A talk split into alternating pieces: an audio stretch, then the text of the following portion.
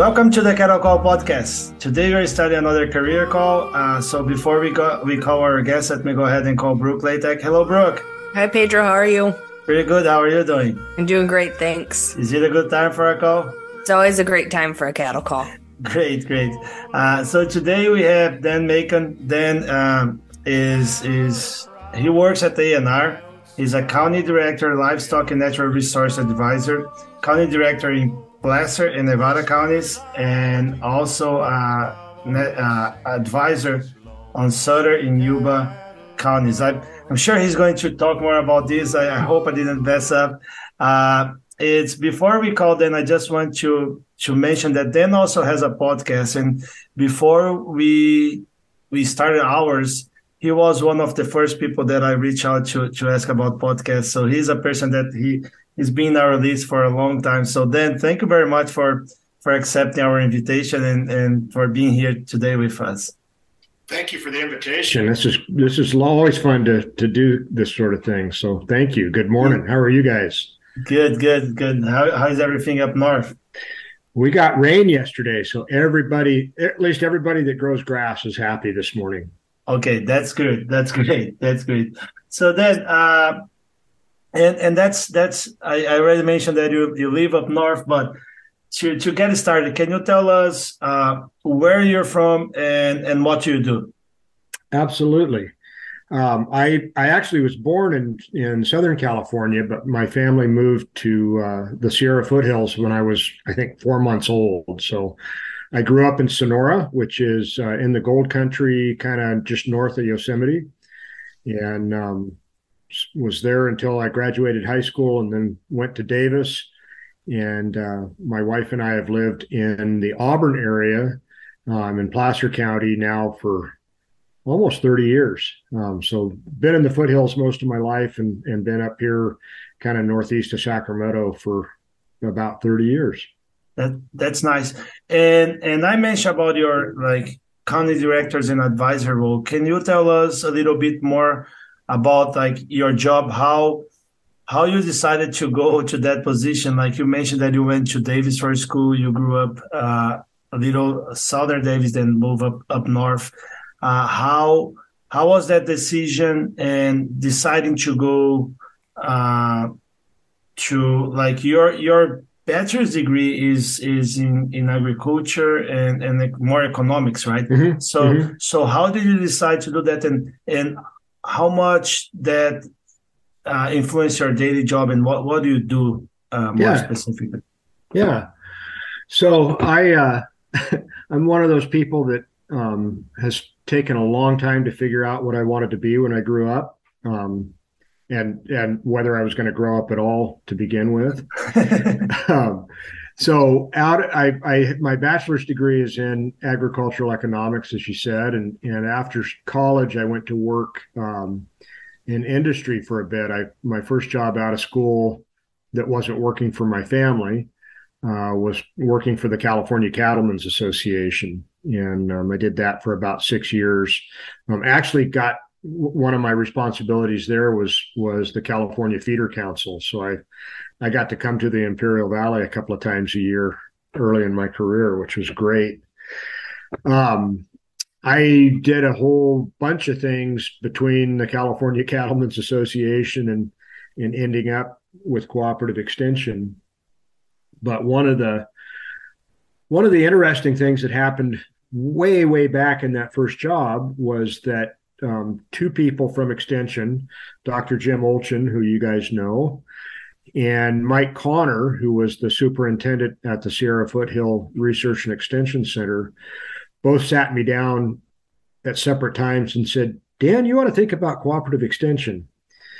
And from that little seed planted clear back before the before 2000, um, I, it kind of through a winding path led me led me here. So um, the counties that I serve run from the middle of the Sacramento Valley um, I think the lowest elevation in my four counties is 20 feet above sea level, which I know is a lot higher than the Imperial Valley.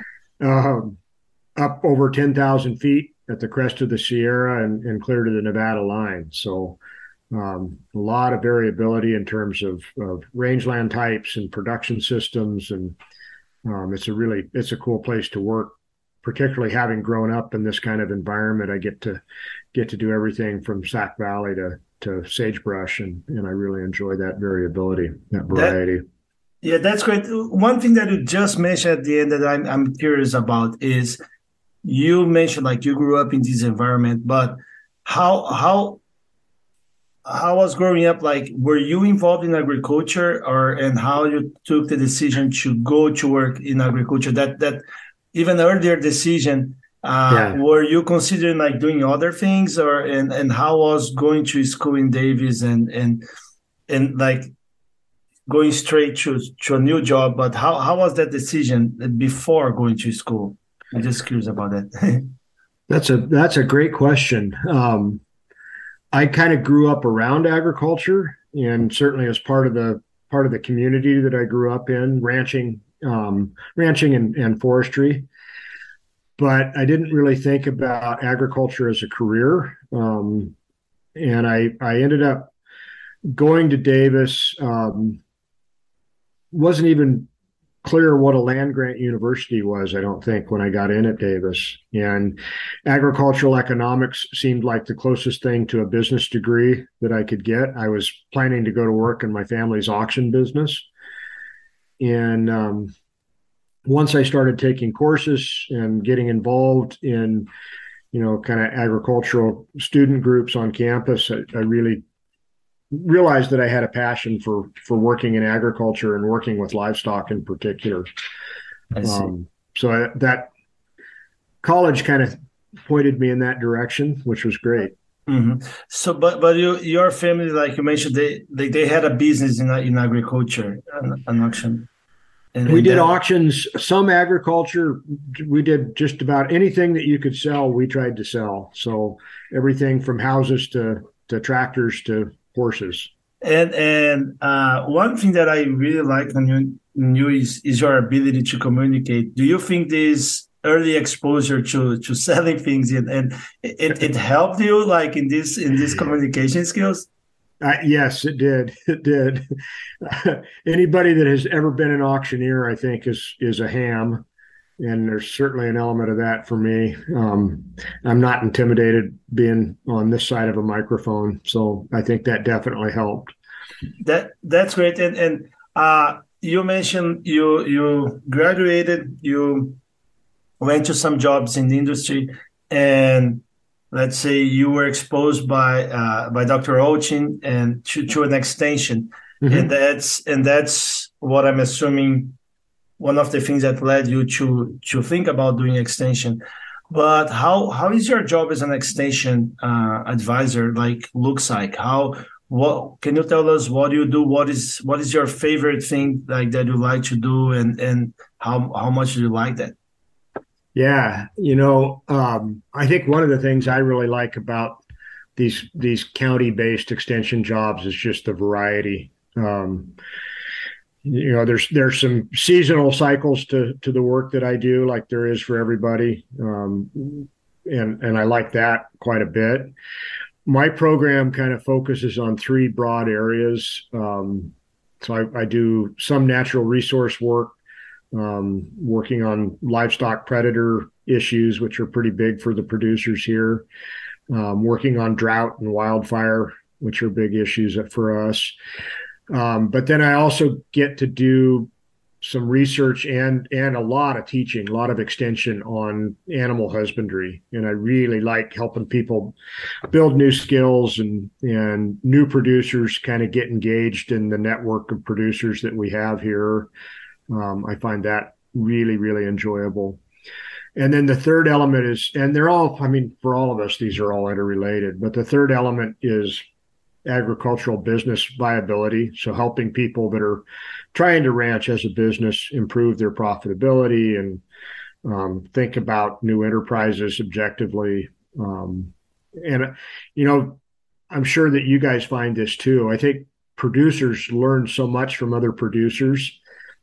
And sometimes our job and extension is to bring people together so they can share ideas. And i i i really find that rewarding. I love love watching people talk to one another and and get excited about trying new things from talking to other ranchers that's that's great. One one of the questions that i uh, i often like to ask here then is uh, it seems like you had uh, some some jobs before you started in, in extension but how what were the the biggest challenge when you were starting this this extension job? I uh, it looks like you're already involved in the community so it probably helped you.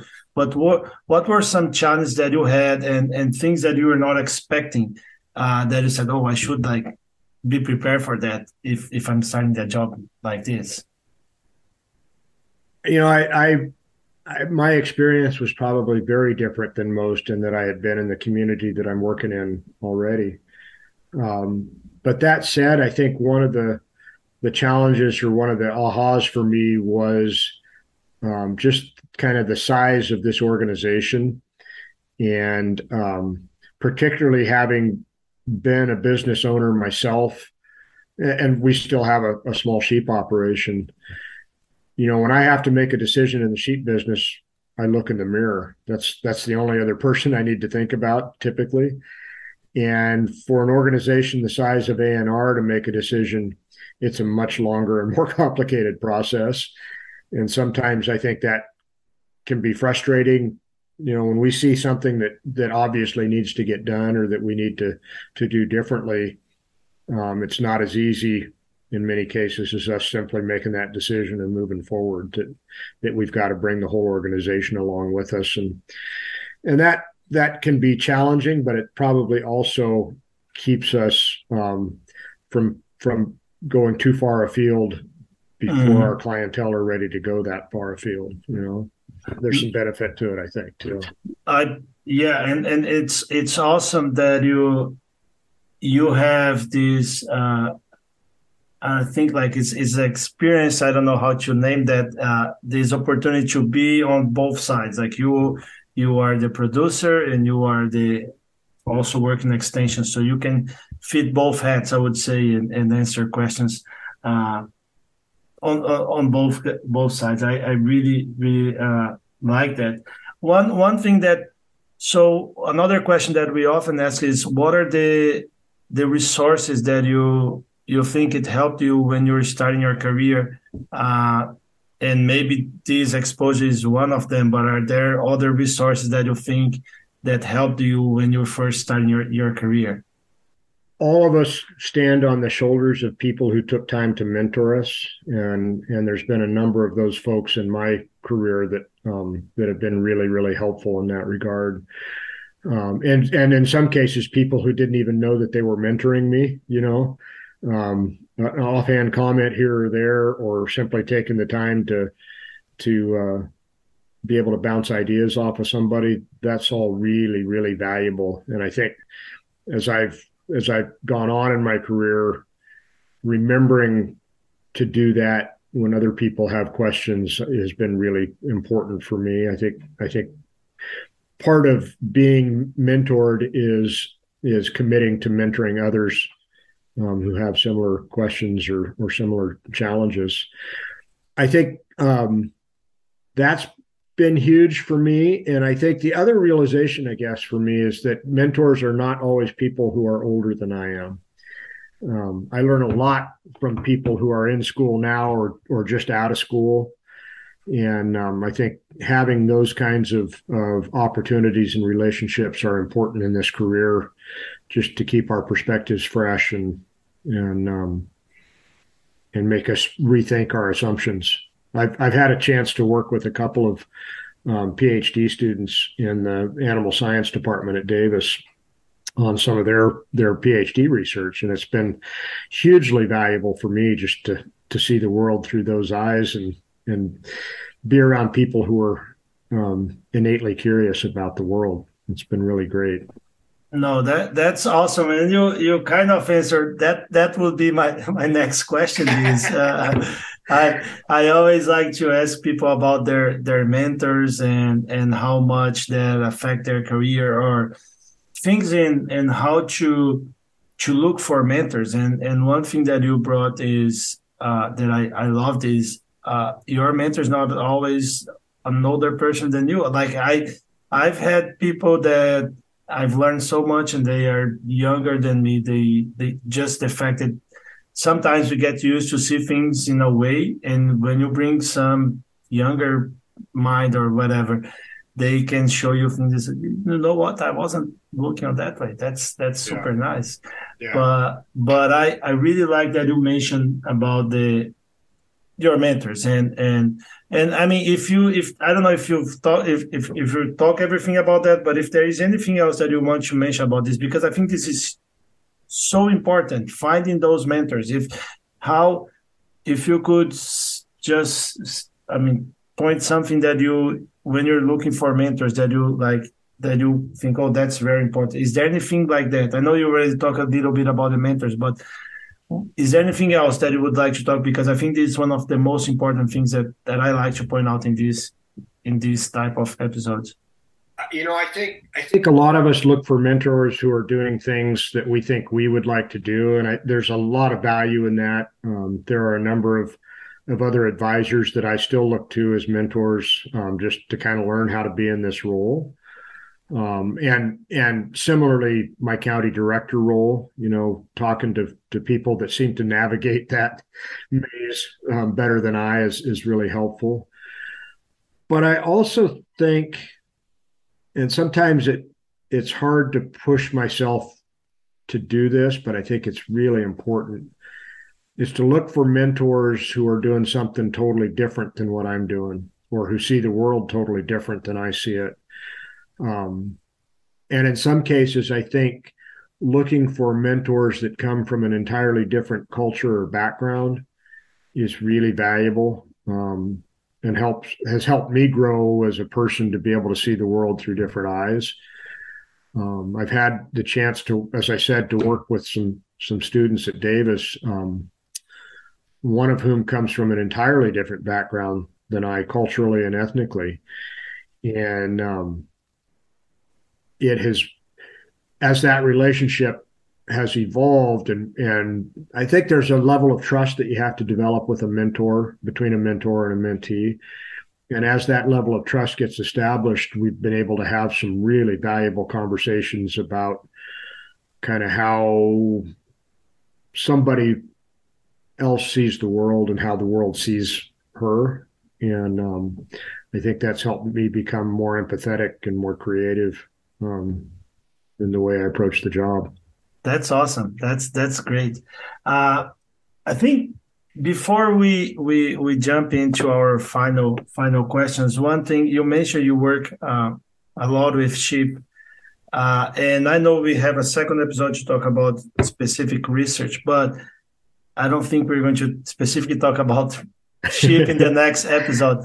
But can can you just give us a, a broad perspective of the sheep industry in California? Uh, I know it's it's a cattle call, but I, I like we are they, they, they're all uh, ruminants, and and for people who lives down here in the valley, we've seen a lot of sheep coming down here recently. Yeah, and and can you just like talk a little bit about the sheep industry in in California. Like, and you can tell about your podcast. So so if if we want to to learn more about this, just go there and, and listen. yeah, that, that, I'll put a plug in for the podcast for sure.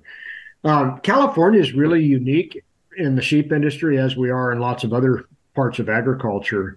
Um, but one of the unique things here is that um, due to the climate kind of in the, the delta down through the San Joaquin Valley and, and certainly down into your area, we're pretty dry, but we have a long growing season.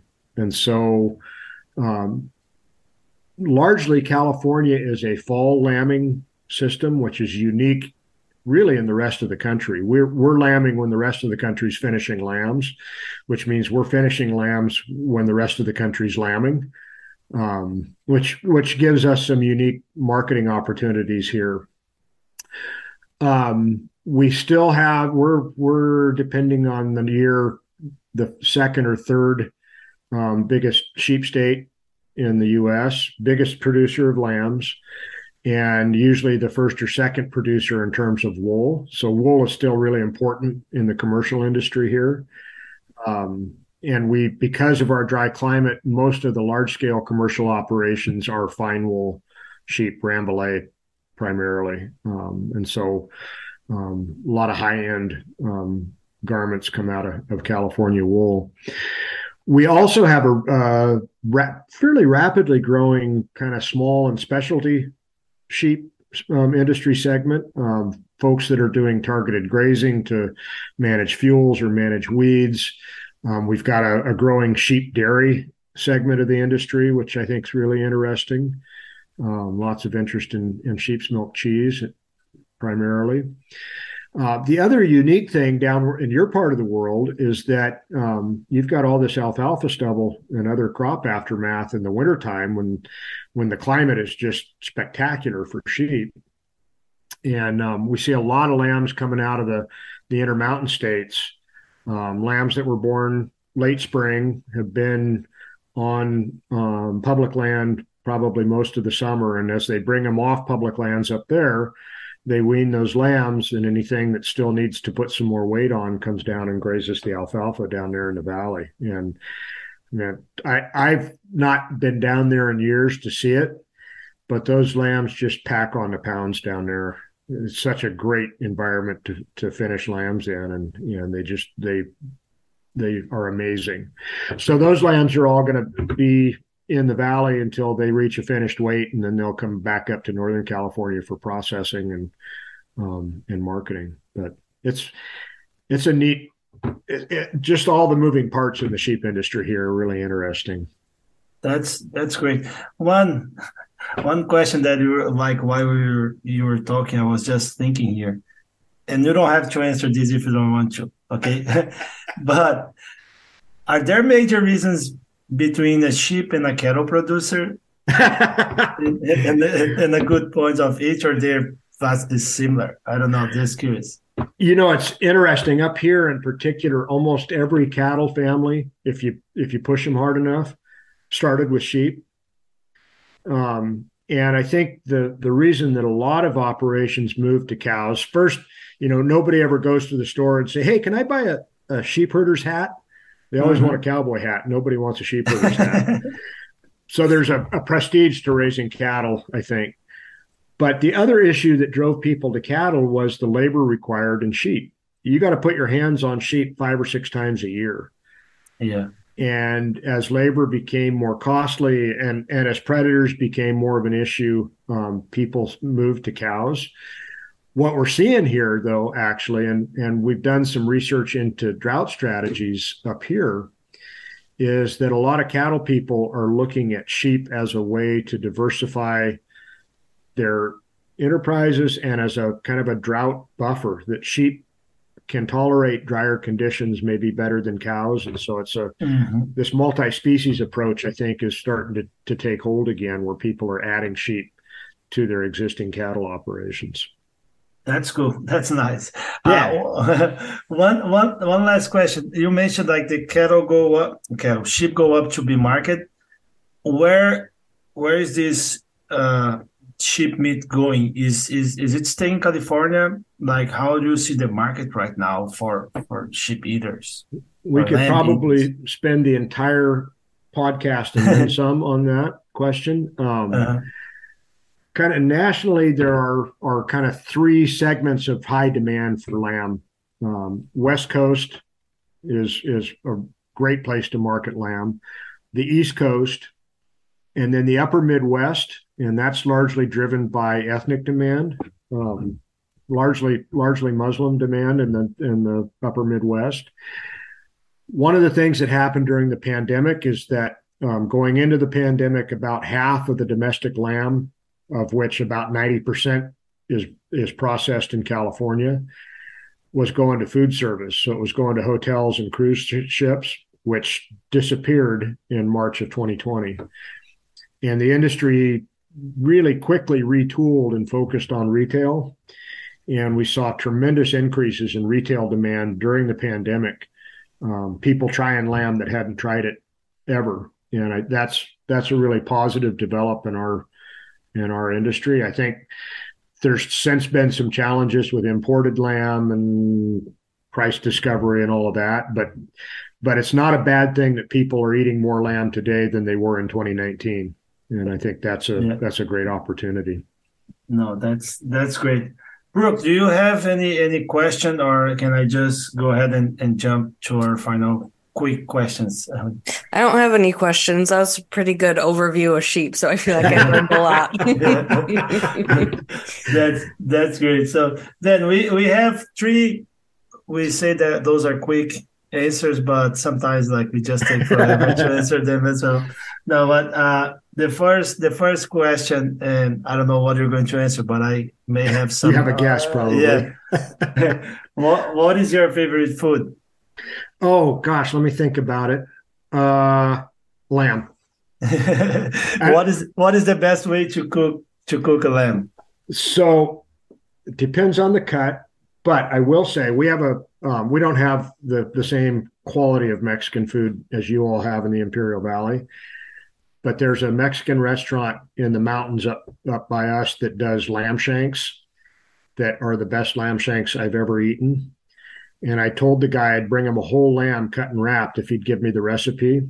Mm-hmm. And he mm-hmm. refused. he would not take the deal. So I've got to I've got to do some further research on what the recipe might be. Uh, okay, so let me try to get something out from you now. What what is what is your be- the best way that you cook a, a, lamb? I like to do a rack of lamb Argentinian style. Okay. Um, so on the grill, and um, that's that's probably my favorite way to cook lamb. That's great. That's great. Yep. Uh, the second one is what what does like you usually plays in your in your radio? I know you, you, you listen to podcasts as well, but what type of song do you like, or or maybe it's a podcast? I don't know. Uh, let's see. You, you know, I'm I'm a mid fifties guy that grew up in California, so classic rock or cool. Americana, Steve Earle, Jason Isbell, Emmylou Harris.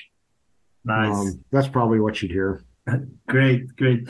Uh, one of the last, the last question is: What is something that you you would like to go back in the day and tell your younger self? Like, what is something that you know today that that then finishing school would like to know?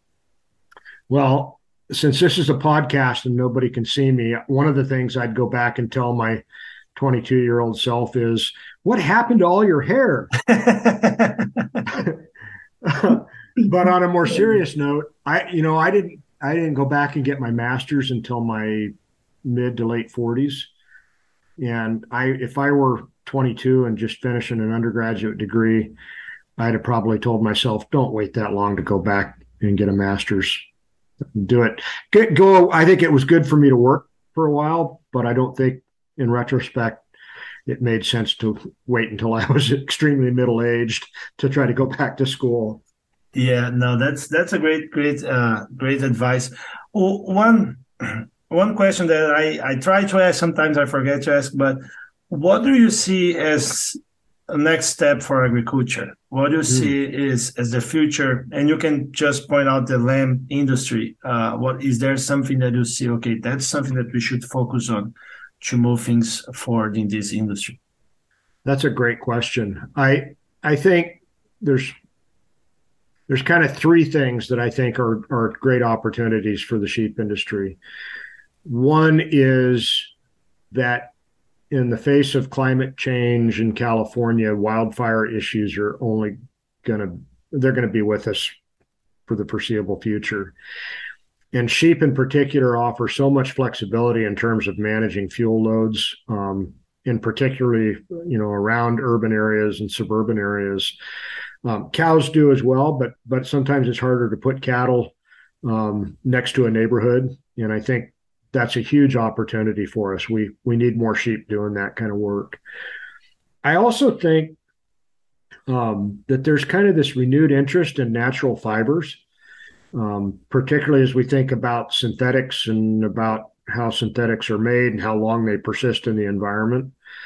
That um, there's a huge opportunity for wool again, not just in heavy wool clo- clothing, but you know, performance clothing and athletic clothing, those types of things. And then the last thing that I think we saw with the pandemic is people's connection with the meat that they're eating, you know, their ability to source things directly from producer or as close to the producer as they can. And I think as we get better at producing a consistent yet high quality product, that there's tremendous opportunity to expand on that and to develop kind of these local marketing networks that uh, that help producers, but also um, meet the meet the consumers' demand. That's, that's great. I mean, that's that's awesome. I think those are three three really really good points. Uh, Ben, I, I would like to thank you again for for joining us. It's it's been really really nice to listen about your career and and and learn a little bit about the shipping industry. Uh, uh, I would like to ask you to leave our listeners with what we call the cattle call top tip. is is usually uh, we've had books, podcasts, uh, videos, anything that you would like to leave our listeners with, so they can go and search for something that will bring more knowledge to to their life. Like you, uh, I'm going to ask for your podcast again, but you don't have to mention your podcast as as as your top tip. But is there anything that you would like to leave our listeners with? Well, I definitely will will plug the podcast. Um, it's uh, sheep stuff you should know, and you is E W E. Um, but it's it's fun. It's um, I do it in partnership with uh, Dr. Rosie Busch, who's our extension veterinarian for sheep and goats, and Ryan Mahoney, who's a cattle and sheep producer up here in Northern California. Um, I think the other tip that I would leave for producers or for students alike is find out who your local farm advisor is. Go. I, I, I love doing ride-alongs where people just want to spend the day and kind of see what what it is I do because I learn a lot from that too. But find out who your local advisor is, and you know, and if you've got a question or or something in your business that's been nagging you, um, throw it out to those folks. You'll be surprised at how creative um, cooperative extension folks can be in, in helping answer some of those questions. Yeah, and I think that's uh, it's a really good thing for for us who works in in the university. I assume for Brooke too, probably a good day for her is when when we go out to a feedlot and we visit and we actually see cattle and things yep. like that. Yeah. So that's that's a very nice advice. Last but not least, how can can people? You already mentioned about your work, but how can people follow your work? I know you active on Twitter uh, or other social media or website that you that you have that that our listeners can can find you.